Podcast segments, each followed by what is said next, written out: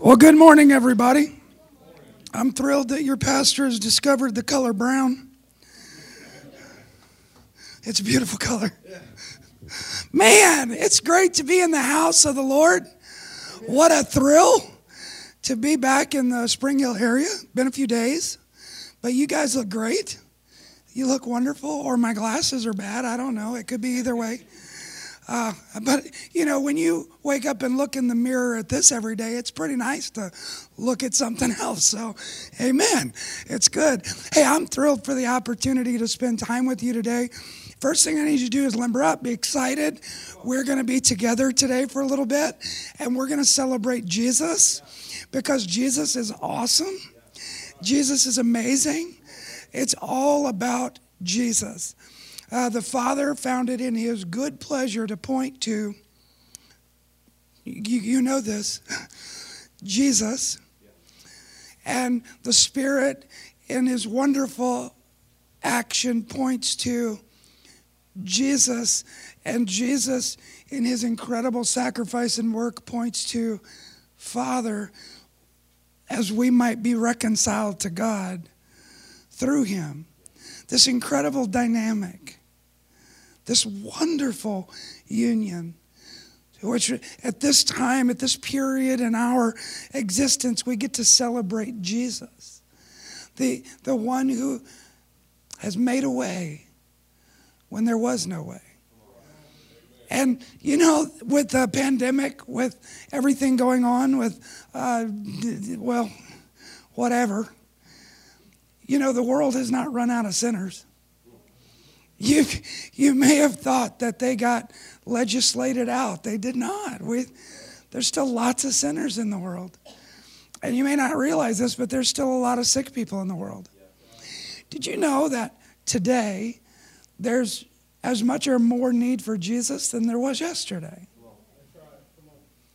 Did you know our mission hasn't changed at all? Did you know, even though they're saying to distance, we can't gospelly distance. We got to find ways to bring, oh, church, this isn't even my message, but you're going to be in trouble if I get going. We got to find ways to get the gospel closer, not farther away. And, and we have, uh, my wife and I, Shireen, she was unable to be here. Uh, we have responsibilities at our home church. Um, we have been looking for ways to be faithful, to chase sinners, to bring Jesus closer to folks that need him. It's time to go to church. The alarm is telling us it's time to go to church. So, I wanted to give you a couple of exciting updates. Number one, we are launching our missionary training school in Kenya. This is a school that trains indigenous people, natives to Kenya, in the way of missions so that they would be compelled to go to neighbor their countries that are close to them. Kenya was one of the first countries that really had a strong missions effort to it. Uh, it goes all the way back to the age of Livingstone and some of our first pioneer missionaries phenomenal what's been invested in Kenya. But there's now a, an abundance of Christians in Kenya. But there's not an abundance of evangelism. And bored Christians just become religious people. And they're not much fun. And so the Lord laid it on our heart to start a mission school over a year ago. And then the pandemic hit, and then missionaries were cut off from the field, proving the incredible importance of having missionaries on the continent that couldn't get cut off from their neighbors. It's phenomenal. Jesus knew what was coming way before what was coming was coming and got the ball rolling to see something in place to answer it. And so we've got the green light to that. We're partnering with Brad Smith, a friend and fellow laborer, and uh, we're seeing incredible things. The money's been raised, the school's going to be built, and hopefully by the end of this year, we'll be launching with the first students coming to learn about being missionaries on purpose. It's awesome. We've set our six year trajectory for exploration. Some of you know me. My joy is to get on the back of a motorcycle, throw on a backpack, carry my tent, my water, my food, and go look for people that don't know Jesus. It's like hunting without guns. It's awesome. We go scouting, we go scoping, we go looking, and we stalk. And we try to catch them unawares and ambush them for Jesus. it's awesome. And in this way, we've seen thousands of people accept the Lord that never knew they could. People going their whole life never hearing the name of Jesus, not even one time, not even as a cuss word. And then being told that yes, there is a God and, and He actually has a Son who greatly loves you and gave Himself for you to fix the human problem of separation from God. It's awesome. In 2,000 years, friends, in 2,000 years since Jesus established his church, the message has not reached their ears. And I have the distinct privilege of being the first to bear it. Just because it's hard, it's a hard thing. It's dusty, it's sunny, and it's dangerous, but it's fun for me. We've set our six year trajectory to connect something like a thousand square miles in the next six years of having been thoroughly reached with the gospel. It's awesome. It's awesome. It's jungles, it's, it's uh, arid places, it's lions and tigers and, and bears. Oh my. And then our orphanage has gone through some changes. COVID hit hard. We had a school and an orphanage there, 150 kids, 18 of them were full time orphans. The rest were endangered. They made it illegal for kids to be at school. Our kids got kicked out of their house. They were going to be arrested. We had to get them a home, and we've just restructured the whole thing. And we're now taking in kids that have nobody again. We're looking to, to do an incredible work there. While I was here this last time, someone gave me a human. It's really hard to wrap your head around this when you're sitting across from someone and they go, Here's a human life. All its potential, all its destiny, anything it'll ever be. Here, you take it. Little dude's name is Samuel. He's four.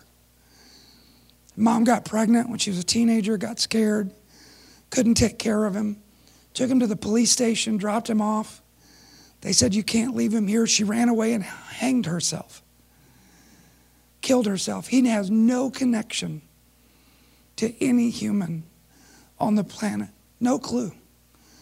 The police gave him to a family that already had some kids so that they could take care of him. The family, as he got older, he ate more. You know, kids do that. Ask Clayton's mom. What? she couldn't take care of him anymore. Brought him back to the police station. By this time, we've made contact with the police station. They contact us. Do you want a human life? Yeah, we'll take him. We'll take him. I got to meet him, put a coat on him. I gave him a, a chicken dinner, tried to get a picture with him. He wouldn't take his coat off and he wouldn't let go of his chicken leg. But he's got a home now. And he's getting educated. The Lord's giving us an opportunity to minister to some of the most endangered lives on the planet. And we're going to make those opportunities available to Christians that are interested in being a part when we launch hard in the next couple of months. Friends, my family and I haven't slowed down. We're ramping up. God's given me a dream for men's ministry, men's conferences, to meet across this nation that are for the point of chasing hard, brutal, aggressive, men who have historically not been very comfortable in church and who are now being hunted for toxic masculinity in our nation. The Holy Spirit has told me now is the season to not tame these lions, but to turn these lions, to focus for the Christ. And as the seasons grow dire for this church, his lions will be there to fight. Telling you great things. Great things. Most folks fear crisis, they don't like it. But I'll tell you the greatest moments and the most faithful displays of God's power and the most incredible things we point to as actionable faith builders come from crisis. And while it is frustrating to live in a situation as we do, where things around us are changing on such a steady pace, where you and I would define them as changing for the worse.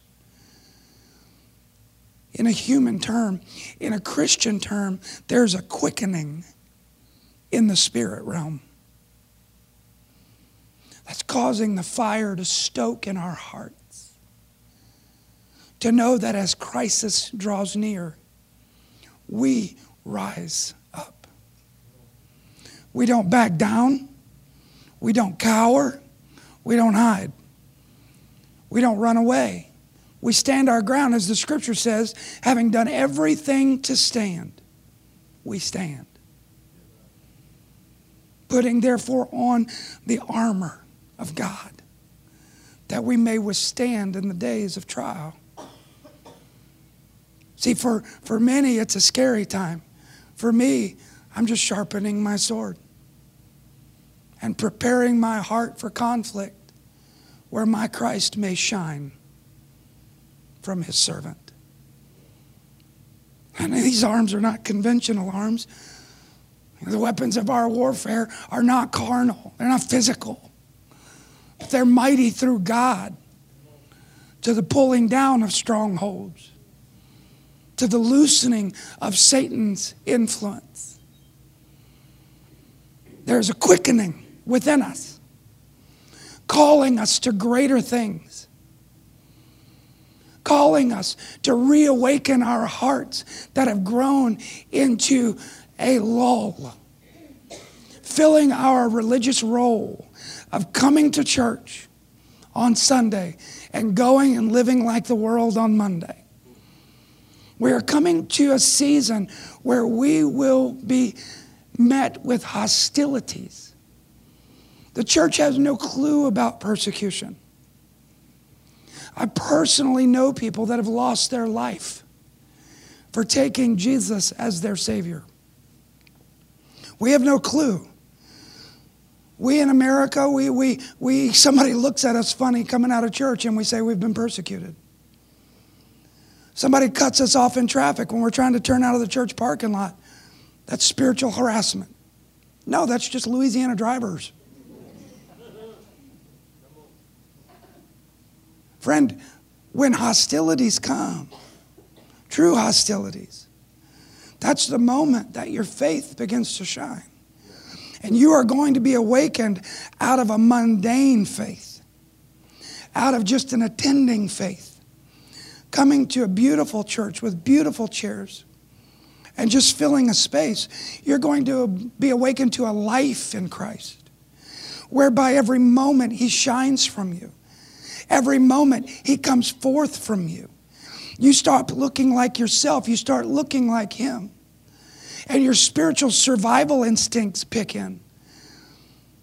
And you start drawing closer to Christ. And then, friend, the attending wonders, miracles, signs that we are promised are manifested. That's all extra credit. I'm sorry. I got off on a prophetic moment. I pray you're blessed. And I want you to hear me this morning.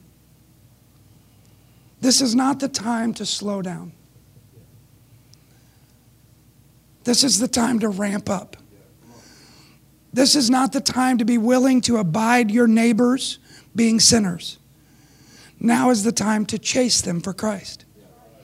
This is not the time to simply fill a role in the church. Now is the time to chase the,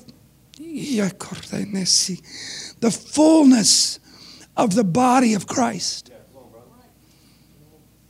The fullness of the body of Christ whereby the role you have been fashioned for begins to manifest in your life by the empowerment of the Spirit and the revelation of the Christ, so that we have apostles and teachers and prophets and preachers and missionaries.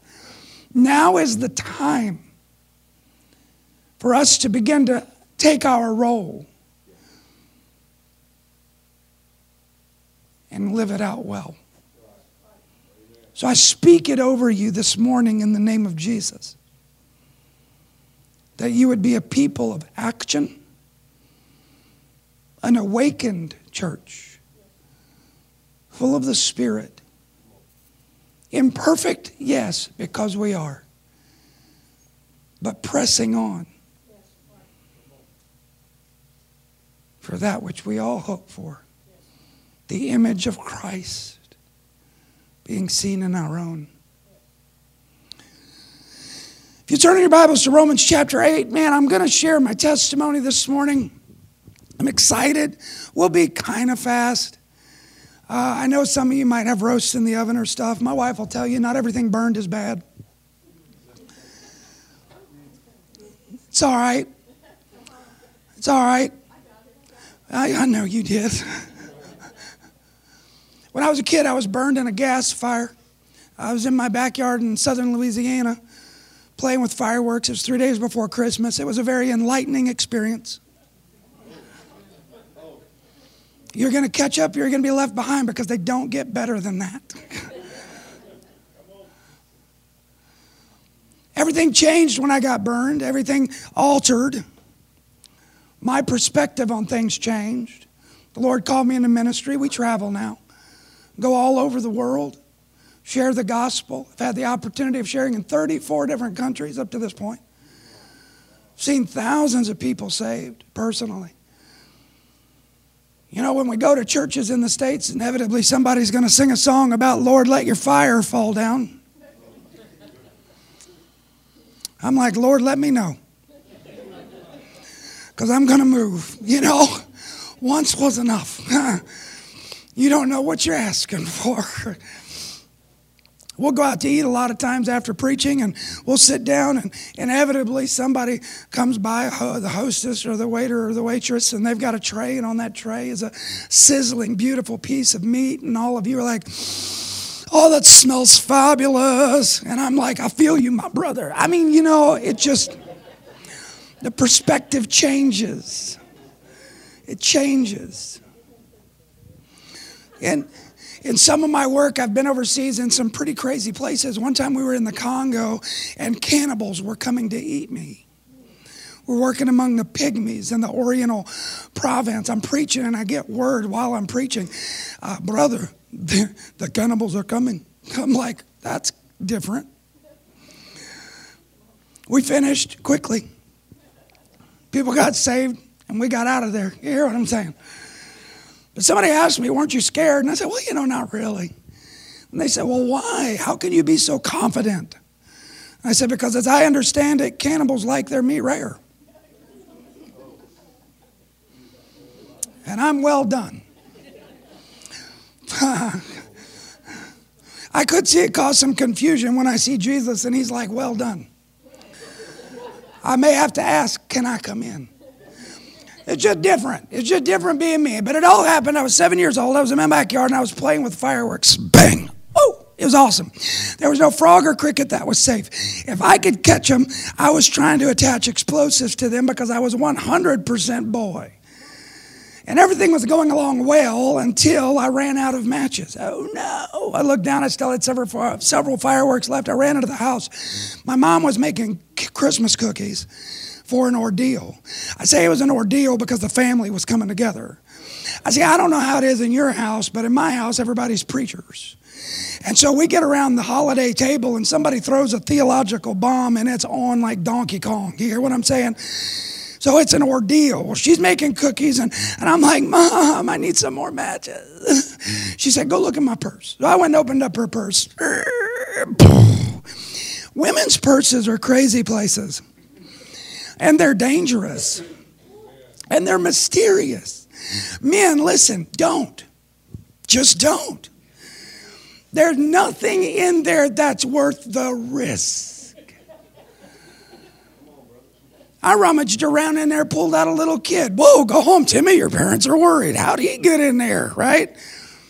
And the size of an object that you guys can fit into a purse is in no way proportional to the purse. It's like, man, I really wish we had a lathe right now. Hold on. Here you go. It's crazy. And so I rummaged around there, finally pulled out a book of matches. Yes. I ran outside, I opened it up, and, and there was one match. Ah. I still had several fireworks, and I said to myself, I need more fire. And on our back porch was a gallon of gasoline. And I said, Well, that's what I need. So I grabbed this gallon of gasoline, I poured the entirety of its contents into a stainless steel bowl, and I light it. Boy, the fire jumps up. I threw the fireworks in there. They didn't do anything. They got wet from the gasoline, but now this fire is becoming bigger by the moment. So I tried to put it out. I sprayed it with water at first. Anybody know what happens when you spray a gas fire with water? Spray it, don't spread around, bud. Could have used your help. Thanks. I sprayed it. It starts spreading around. My spanking is getting worse by the minute. I've got to get this fire out. And so I'm raking my brain. And I remembered seeing on a television program where somebody had taken a blanket and poo, poo, poo, poo, poo, beat the fire off of something else. I said, well, that's what I need. So I run into the house. I run past the kitchen into the laundry room. Okay, blanket, blanket, blanket, blanket. There's no blanket. There's a broom. They both start with B. Maybe it'll work. I grab the broom. I run outside. I hit the bowl. And when I did, I hit it on the closest side. And it flipped up towards my face. I saw it coming. You notice things like that. Dump trucks, fireballs headed for your cranium tend to draw your attention. And I gasped. And when I did, gas and fire shot down my throat, into my lungs, and splashed on my face and my chest and my arms, and I began to burn. I never thought to stop, drop, and roll. It never occurred to me. I just thought, run. I ran with everything I had. I lived in a neighborhood where everybody's house kind of was up against everybody else's house, and we shared backyards. And I figured somebody would notice. A little four foot kid with four feet of flames coming off his head, running around in a huge circle in his backyard. That's not something you see every day. If you do see that every day, you need to move because it's dangerous. okay? Nobody noticed. You can imagine old Cajun sitting on his back porch. Aye, oh, look, there go little Mikey on fire. you ready to run, boy? That fire still got the whole on you. Had nobody noticed. I ran into the house. I'm like, Mom. She's like, uh. I'm like, I know. She takes a towel, she throws it at me and suffocates the fire with her own body. She steps back, grabs me by the arm, and pulls, and my arm strips in her hand. She slings me off onto the ground. She said, Baby, I can't touch you. Go get in the car. I ran out the door. I was afforded two choices in vehicular transportation. My dad was a small town pastor, and so we had a vehicle that was appropriate for such a station. A 1900 ish Oldsmobile land, boat, yacht, car thing. One of those cars you start turning about a mile before you actually intend to turn. And then my mom had a friend over helping her make cookies, and this lady had a Mustang. And I said to myself, Self, if I need to get to the hospital quickly, which vehicle do I choose? The Mustang. So I get in, and much to my dismay, my mom jumps in the driver's side. Now, look, I'm not going to say women are bad drivers because number one, it's not true. And number two, I don't need any more scars. But I am going to say this in a crisis situation, it's not the best idea to give such an emotional creature the wheel. She was doing 100 miles an hour around 90 degree turns. Oh, man, I'm in the back seat. I got a hand on this headrest, a hand on this headrest, sliding around on my own skin. It was slick as could be, going, Jesus, Jesus, Jesus, Jesus, Jesus, Jesus, Jesus. It wasn't because of the pain, it was because of her driving. I thought, this is great. I made it through a fire. I'm going to get killed in a car wreck. This is officially not my day.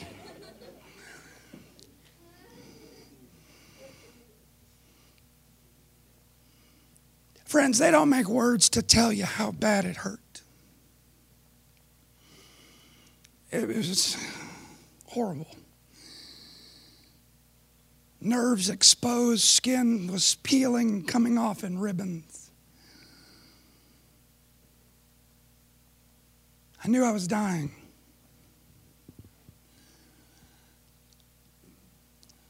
And I remembered some precious saint white hair, long dress, bund up, willing to take on the toddler class, yeah? Telling us if you're ever in trouble, call on Jesus. I was in trouble. And I didn't have some kind of sophisticated prayer. I mean, I didn't have the, oh Lord, in this my hour of great need do I beseech thee that in thy mercies I might bestow upon thy servant grace. That's not what I had. I had Jesus, Jesus, Jesus, Jesus, Jesus, sucking air through clenched teeth as the waves of pain crashed against me. Jesus, Jesus, Jesus, Jesus, Jesus.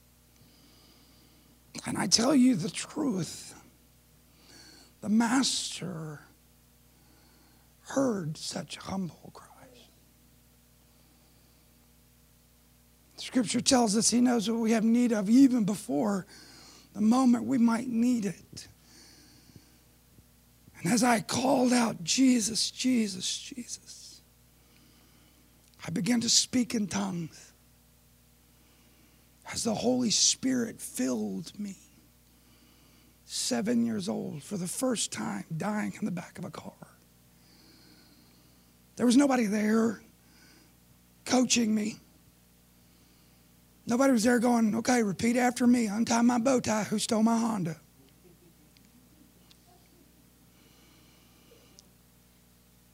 Nobody was saying, hold on, hold on, let go, let go. Nobody was hitting me.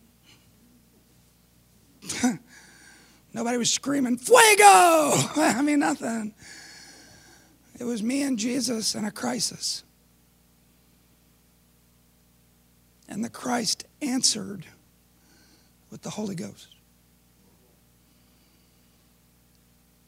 And in that moment, I confess to you truly that the pain calmed like a storm being spoken to by the Christ to be still. We got to the hospital by the grace of God They took me in. They put me into the coldest tub of water you can imagine. It was like three quarters ice and a quarter water. They were trying to arrest the swelling that was already getting out of control. It would have been okay if I had skin or clothes, but both had been recently removed in a fire. and I was cold. My dad had gotten the call at the church your son's been hurt. He knew the way to the hospital because that was not a rare call. I was active. He came in unwilling or unable to recognize me past my room. Came back, stood at the end of that tub, and he looked down and he just shook his head. And I, long, I wondered for the longest time what was going through his mind. What would go through your mind as a parent to look down on your dreams dying in front of you? It became so very real to me when I had children of my own. And in the late watch of the night when they couldn't sleep and I'm holding them and rocking them and singing to them. In those moments, you dream over them. Maybe they'll be famous. Maybe they'll be beautiful. Maybe they'll be strong. Maybe they'll be smart. Maybe they'll do something super important. As long as they love Jesus, I don't care. Never once in those moments Do you hold this child of yours and say, maybe they'll be a victim of a horrible thing? Maybe something terrible will happen to them. No way. It goes against everything it means to be a parent to imagine harm on your child. But I want to liberate you more this morning. I want you to imagine something. What if Mary and Joseph are asleep? And here lay Jesus in this manger setting. What if God the Father came for just a moment to check in on his only son? Picking him from that in his swaddling cloth, holding him up, what would he say? My son, the conqueror of Rome. No. My son, the rich, rich ruler. No. My son, the influential leader. No. Now, he would look into a face that somehow miraculously reminded him of himself. And he would say, My son, the sacrifice. Man, the dream that God had for his baby was to die for us. The dream that God had for his kid was to lay his life down for us. And how many times do we catch ourselves going, God, I'm just not sure you really love me? Yeah? Do you even know my name? I feel like you stopped counting my hairs a long time ago. Well, I guess you just don't care anymore. These things coming out of our heart, pointing them at a father who was willing to sacrifice his child so you could be well with him. What an intense love. I mean, you take me, I wouldn't give my kid up for somebody else much less somebody that don't know me. As a matter of fact, if somebody tried to harm my children, I'm going to start a prison ministry. You hear me? Because I'm going to break some people. Because those babies were given to me to watch over, to care for, to nurture. But God so loved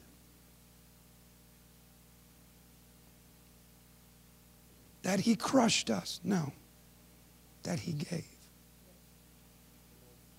His son, his baby, over to a trajectory of sacrifice to die for us. And if I could speak for the Lord for a moment, when you are compelled to say, God, I'm just not sure you love me. If I could speak for the Lord for a moment, I would say, What else do I have to do to show you I do love you? What more could I have given? Friend, I pray the evaluation of your hearts would be different today as you recognize the full measure of Christ's intense love for you. They couldn't deal with me at that small town hospital. So they put me in an ambulance and sent me across the Pontchartrain Bridge to New Orleans. And a few minutes into the trip, I died. And for the next 40 minutes, I was a corpse in the back of an ambulance. My mom was in the back, my dad was in the front, and there was a driver, and that's all. There was instruments that were telling everybody things had gone poorly. She couldn't touch me. Everywhere she touched me, I split apart, I came apart. So she had just draped her arm over me. She said, Sir, my son is dead. He said, What do you want me to do? He drove hard trying to get to the hospital. She in the back, my dad in the front, praying, God, please don't let my son die. Don't let my son die. We got to the hospital. They breached the back, took one look, and said, He's gone. My blood had already begun to settle. They pulled me out, and just to follow procedure, they breached my throat and started to get ready to do resuscitation technique. But before they could, something very curious happened. I breathed.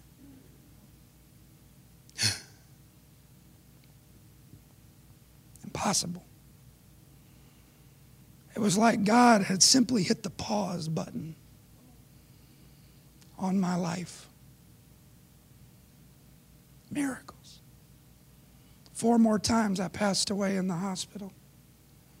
And four more times by miraculous means, impossible means, God brought me back so that I could stand here today to tell you about Him. Miracles. The swelling had set in in earnest. My eyes swelled shut, my nose swelled shut, my ears swelled shut, my gums swelled over my teeth. I went into something like a conscious coma. They thought it, the swelling was choking me out, so they put a tracheotomy in my neck. They didn't realize I was burned internally and my neck was fusing together. Those four more times I died was when they tried to remove that trach as the swelling would recede. But my air passage was thoroughly closed. During that season, it was like a conscious coma where you can think about acting, but you can't act upon thinking. My days were measured in how much pain I was in at a given time because during the day, they would cause me more pain than they would at night. During the day, they would take my raw body and they would put it into a tub of bleach. And they would scrub my wounds with steel wool and wire brushes until they peeled away all the dead skin and scab because infection was my enemy. Because of the blood loss and the weakness of my system, all of my veins were collapsing. They had to drill into my ankles to give me food. As a result of this, they could not afford to take a risk of pain medication. So I was thoroughly aware.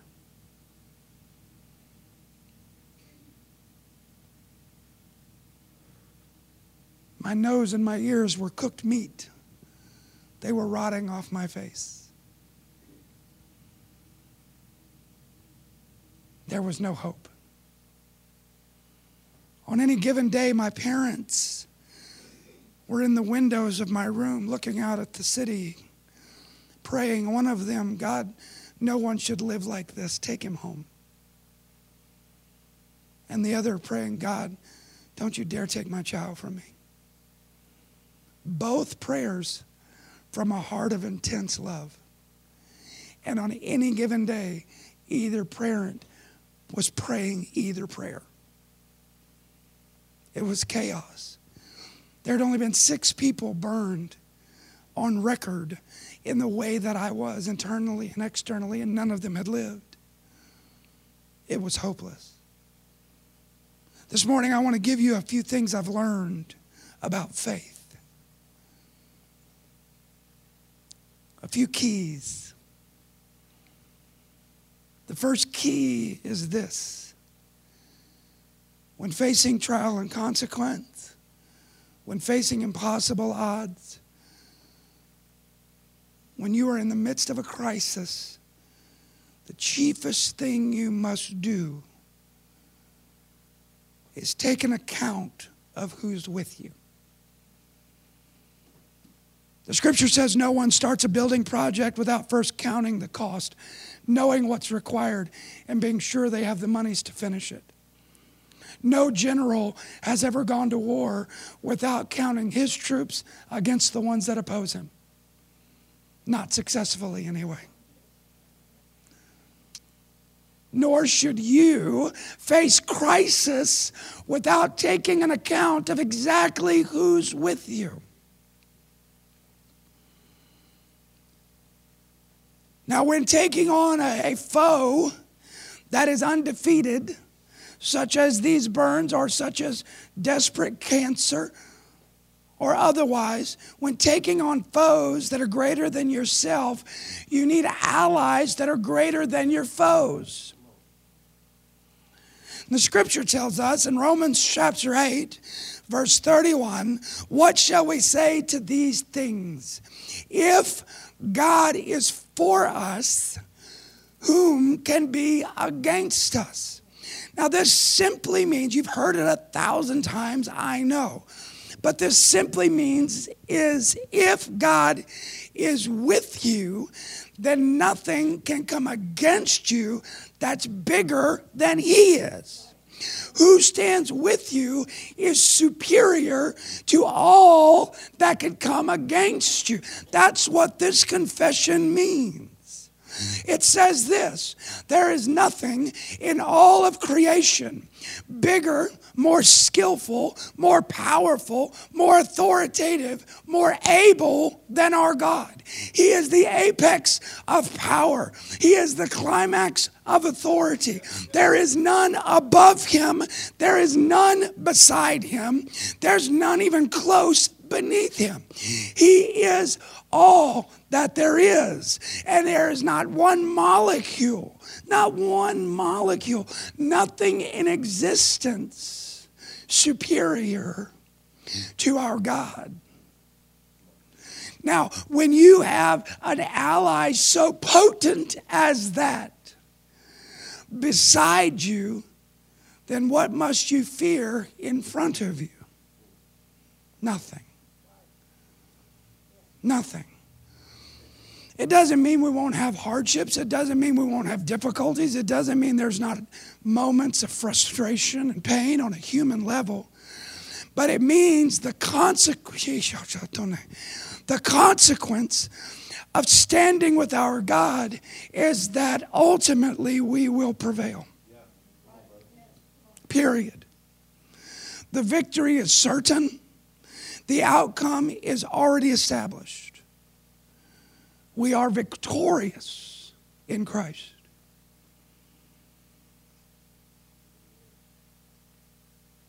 For me, there's no greater key to foundation than this Who am I standing with? Some of you like, I got Blue Cross Blue Shield. I'll take the cross of Calvary over Blue Cross Blue Shield any day of the week. Some of you like, I got fat stacks of cash. I'll take the one that's got the cattle on a thousand hills before I'll trust in my money any day of the week. Some of you like, I'm mighty myself. I've been working out, been eating right, drinking milk. I'll stand with the one who's never been defeated and find my confidence. Who are you standing with? Where have you put your trust? As you face hardship, have you faced crisis, there is a greater moment of importance than to immediately establish who you're going to stand with. I've learned this through hardship. And I offer it to you that you would not have to go through what I have gone through to learn it. The hospital was insanity. They said there was no way I could survive this state of enclosure from the swelling with my mind intact. Some would argue they were correct. I will argue that I am not insane. Friend, during those moments of isolation, the Lord, in His mercy, though my physical eyes were closed, allowed my spiritual eyes to open, and angels came and kept me company. pulling me out of the room one day where they would scrub me. They heard, my parents hadn't heard from me for weeks, completely cut off from them. My mom would stand at the door every day.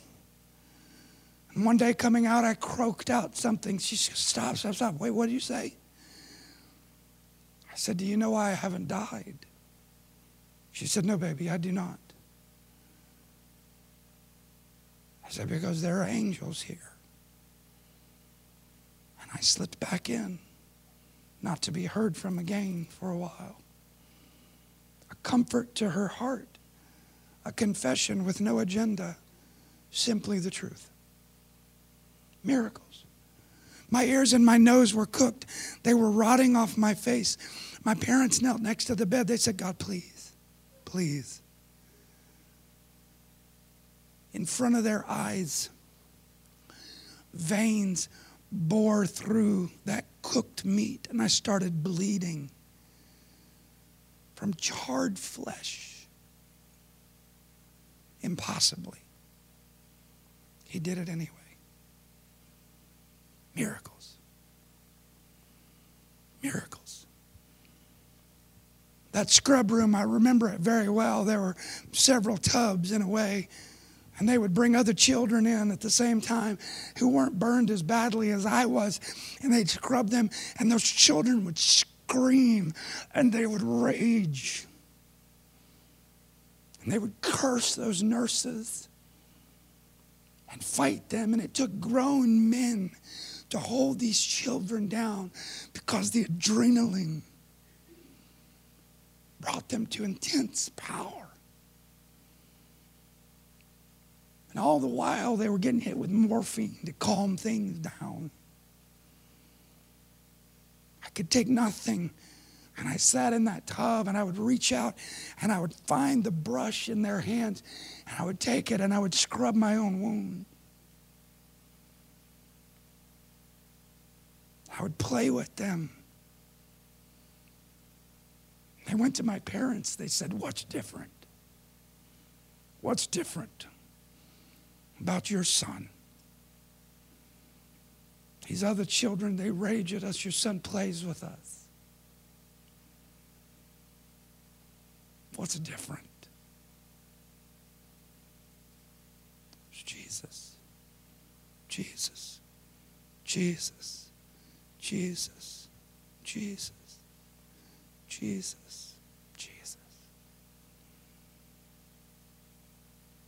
Miracles. My wounds were so deep they had to cover them somehow. It's a process called grafting. Tons of fun.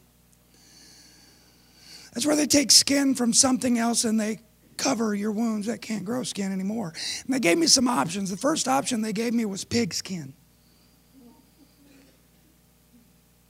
I thought about it. I ultimately decided it was a bad idea because I like pork rinds.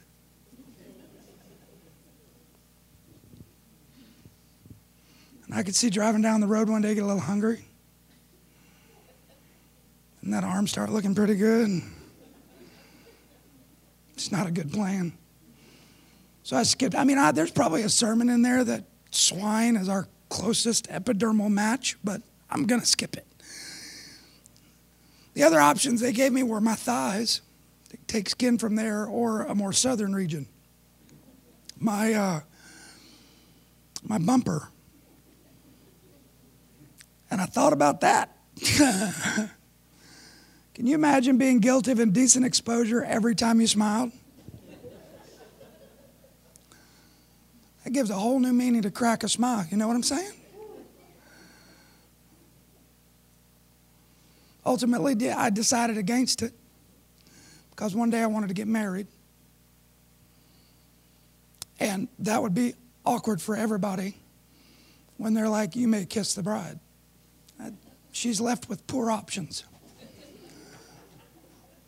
So my thigh is on my face. I got up this morning, shaved my leg. It's a true story.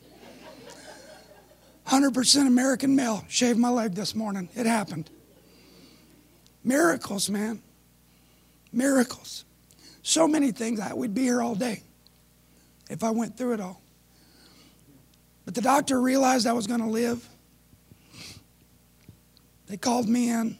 He wanted to encourage me. And I could use it because the kid in bed next to me, his name was Tony, he died. He'd been close to a radiator when it exploded, blew his chest open. Had a piece of plastic covering him. And I watched his insides worked and I watched him pass away. Another kid was several I watched die, but there was another kid that was in the playroom. He didn't show up for a while. When he came back, both of his arms were cut off because of gangrene. He said, I can't play no more. Can I watch? I could use the encouragement. So I went in to see the doctor. He said, Mikey, you're never going to be normal. You'll never fit. You're going to have that tracheotomy for the rest of your life. You'll never have hair. Your scalp is melted. You'll never speak. Your throat's destroyed. Half of your lungs are destroyed. You'll never be athletic. You're going to be ashamed to show yourself in public.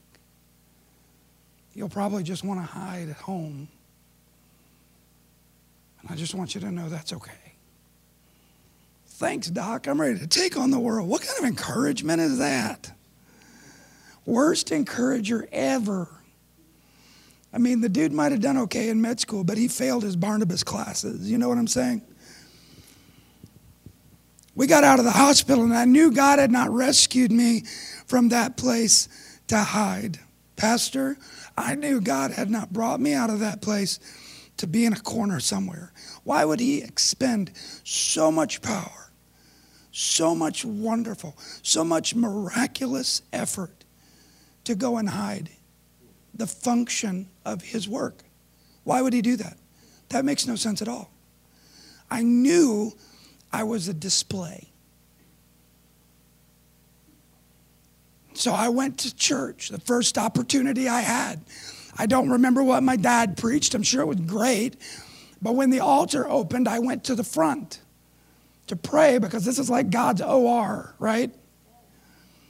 And I went and knelt down, and people came and prayed for me, and I felt this kind of boom, power God thing. I'm like, woo, I'm healed. I jumped up, I ran, well, waddled. I gained a lot of weight in the hospital, just how it was. I, I made my way to the restroom in the back where there was a mirror, and I could look into it. And I started peeling off the bandages that were holding my face together because I just knew that I would get all this off and there would be the kid that I left in the mirror the morning I got burned that I've never seen again. This nightmare would be finished. As I pulled off the last thing in the way, there in the mirror was that same nasty, image that I'd left in the mirror that morning and I didn't understand. And look, somebody always wants to come up and encourage me after a sermon. They're always like, Brother, I just want you to know I don't like the way that you talk about yourself sometimes. You look good. That's what they say. But you know what? I've been to enough funerals. I don't believe you. And this is why. The casket's up in the front, right? People line up, they walk by. What do they say? Don't they look good? No, they don't look good. They're dead. They're gone. They don't look good. Don't tell me I look good. I know what I look like. I'm there. I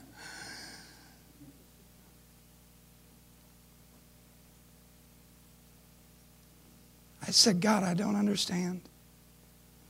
My parents came running in behind. They said, Thank you, Jesus.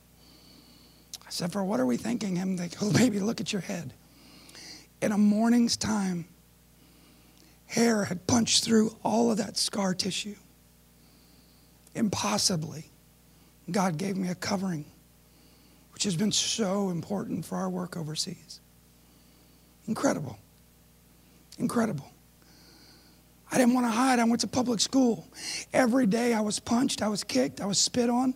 I was called anything you can imagine having to do with boiled, broiled, fried, sauteed, barbecued, or cooked in any fashion.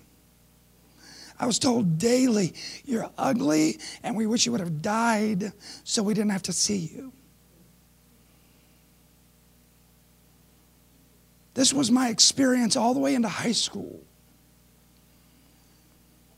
After a particularly hard day, I came home and decided I would do the world a favor and I would kill myself. So I took a 44 Magnum pistol. I sat at the end of my bed. I put it to my head and I started to pull the trigger and I said, God, I'm very sorry. I'm worthless.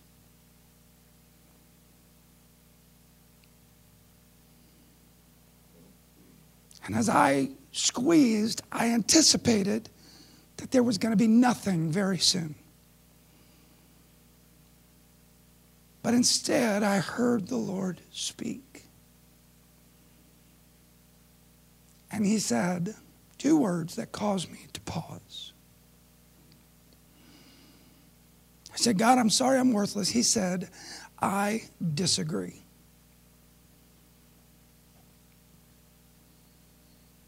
I said, God, how can you say that? I have nothing, nothing.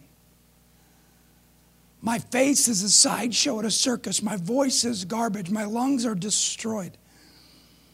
I have literally nothing. You look up the definition in the dictionary of worthless, there's my picture. Nothing. How can you say that? He said, Mikey, in all of heaven,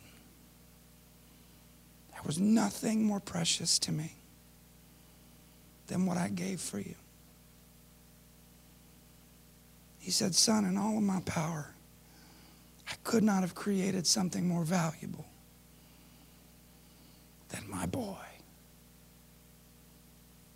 He said, You're not worthless to me. You're worth everything. And my heart changed. I stopped letting people and their opinions establish my worth. And I accepted the fact of my Father's love. Some of you have heard it. Yeah? Let's be honest. It's church. You're not supposed to lie in church. You put on good smiles, but let's be truthful. Some of you have heard it. Some of you have heard those terrible things. And you've wondered if they're true. As an emissary to the cross today, as an emissary from heaven, I'm telling you, He loves you. You're not worthless to Him, you're worth everything. There's nothing He wasn't willing to do to be close to you to have friendship with you, to have a relationship with you, to rescue you. I pray that the hooks, those wicked hooks of horrible things said, would be pulled out of your heart today. And you would be liberated to peace. Miracles. That tracheotomy was terrible. They tried everything to remove it. Took a rib from my side, stuck that in my throat. Took a piece of my jaw out, put that in my throat, my thighs on my face. I don't even know where half of me is anymore. I mean, I'm here, but. One of the things they tried to do was to cut out my vocal cords. They said, You're never going to speak again. I said, Doctor, with or without vocal cords, I'm going to preach. They cut out my vocal cords. Two weeks later, I was making noise. This should not be. So they brought me in, took a long tube with the camera on the end of it, stuck it up my nose to look in my throat. I always thought that was strange when my mouth is right here. I mean, seriously. Seriously. If the most efficient way to get to my throat is my nose, why don't we snort our food? Really? So he takes this scope and he looks in my throat and he falls back into his seat and he shakes his head. And I said, with a tube down your throat is interpreted, Excuse me, doctor, what's wrong? My mom was in attendance. He said, Miss Cheshire, can you look in there and tell me what you see? She says, Sure. What am I supposed to see? He goes, No, just tell me what you do see. She said, I see two things going like this. He said, That's what I thought you'd see. I cut those out two weeks ago. Get out of my office. He wouldn't work on me anymore. The Lord had grown back an organ impossibly in two weeks from nothing. I can't blame him. As a surgeon, if stuff you cut out comes back, that's counterproductive. Yeah? How many of you know when you trust God through difficulty, a lot of times on the back side of a difficulty, you had more than you had on the front side of a difficulty? I wonder if you can imagine being 12 years old and having this at your disposal. I found it to be a wonderful witnessing tool in dark alleys around midnight. Would you like to meet Jesus? Yeah, right now would be a good time, actually. Jesus! Miracles, man. Miracles. Every hurdle, every hurdle that God found in my way, He overcame it. They said I'd never be athletic. I played football, I lifted weights, won a scholarship to play in college, got my bench press up to 470 pounds. I've climbed Mount Kilimanjaro to its summit. I run Spartan races for fun. And I shouldn't do any of it, all of it to the glory of my master. One of the most incredible moments was standing on top of Mount Kilimanjaro at Uhuru Peak and kneeling down and saying, Lord, this is your fault. To date, I've had the joy of seeing over 150,000 people accept Jesus. Personally. Today, I've had the joy of having the opportunity to pray for everything you can imagine from cancer to leprosy to dead folks.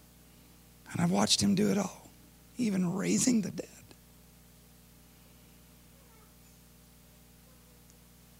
Friend, it's good. See, a key is you got to make sure you're standing with God. The other key is you got to have hope while you're walking through the midst of it. I find such a courage in this. We know that God causes all things to work together for good to those that love Him, that are called according to His purpose. Now, if you would have asked me in the hospital, you listen to me, you hear me. If you would have asked me in the hospital, is being burned good? Literally no one would say yes. But if you ask me now, can God turn burns to good?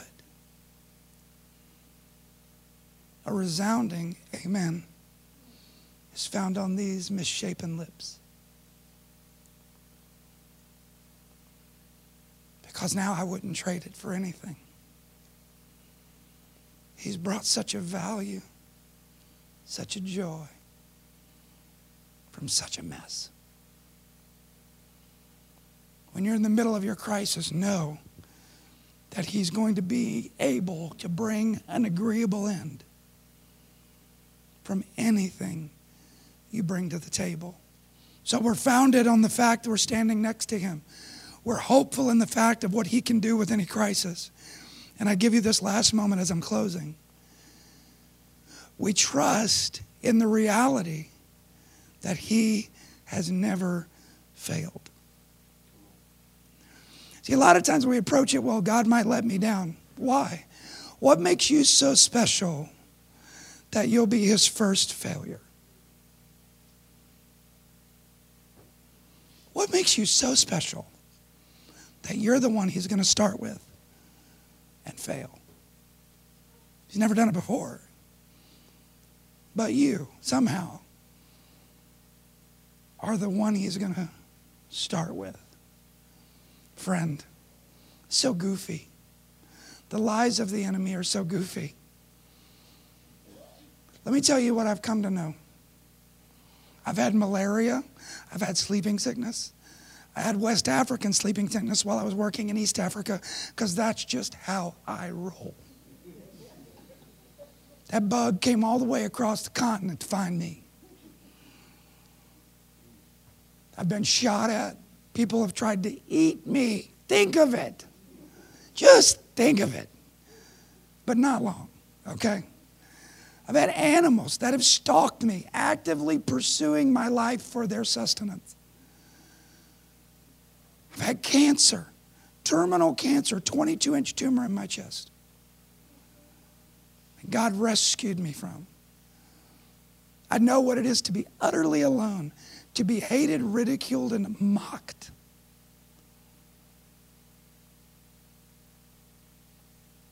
And in all of it, in all of it, I happily confess these words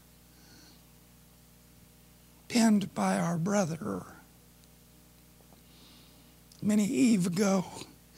Romans chapter 8, verse 35 Who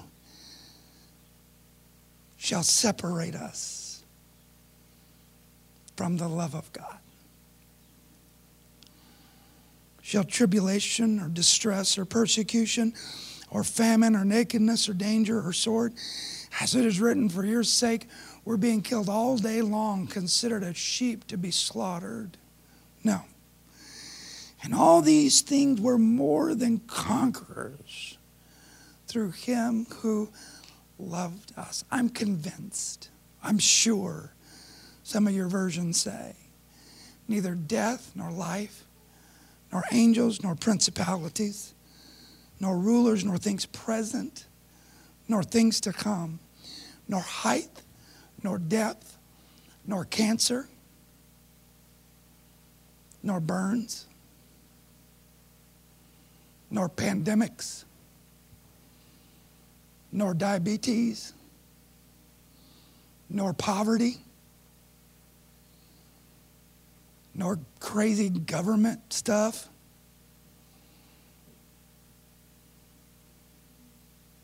Questionable elections, nor any created thing will be able to separate us from the love of God that's found in Christ Jesus our Lord. You've heard it before, but you've not necessarily heard it from me. And I have tested this bond, abused this bond with suffering and stupidity. I'm very capable. And I find it to be completely accurate that truly nothing can come between my Father and I through the bond of my Christ's love. Nothing can separate us. With this promise, what can we not endure? with this promise. Why do you fear it all?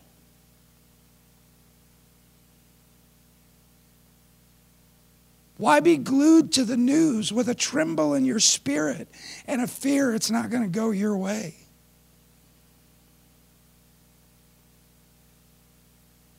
Why chew on your fingernails waiting for the phone call from the hospital to tell you the results of the test? If this is true,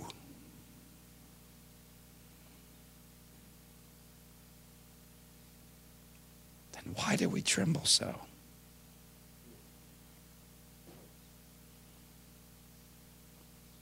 No, I believe and I confess that there is an assurity in these promises that the bond between me and my God are inseparable. It's unbreakable.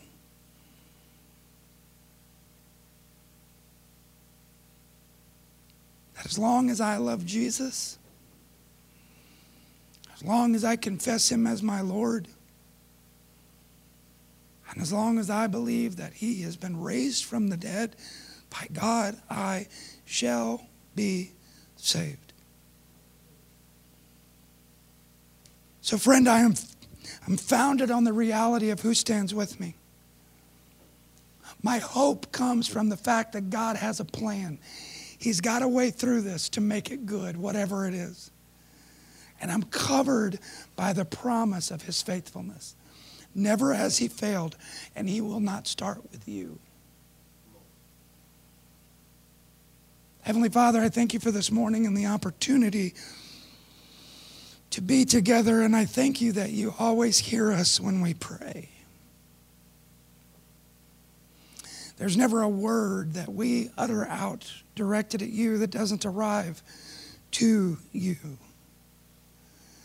And Lord, my request this morning is very simple heal people, save people, rescue people. If you're here this morning and you don't have a relationship with Jesus Christ, you're insane.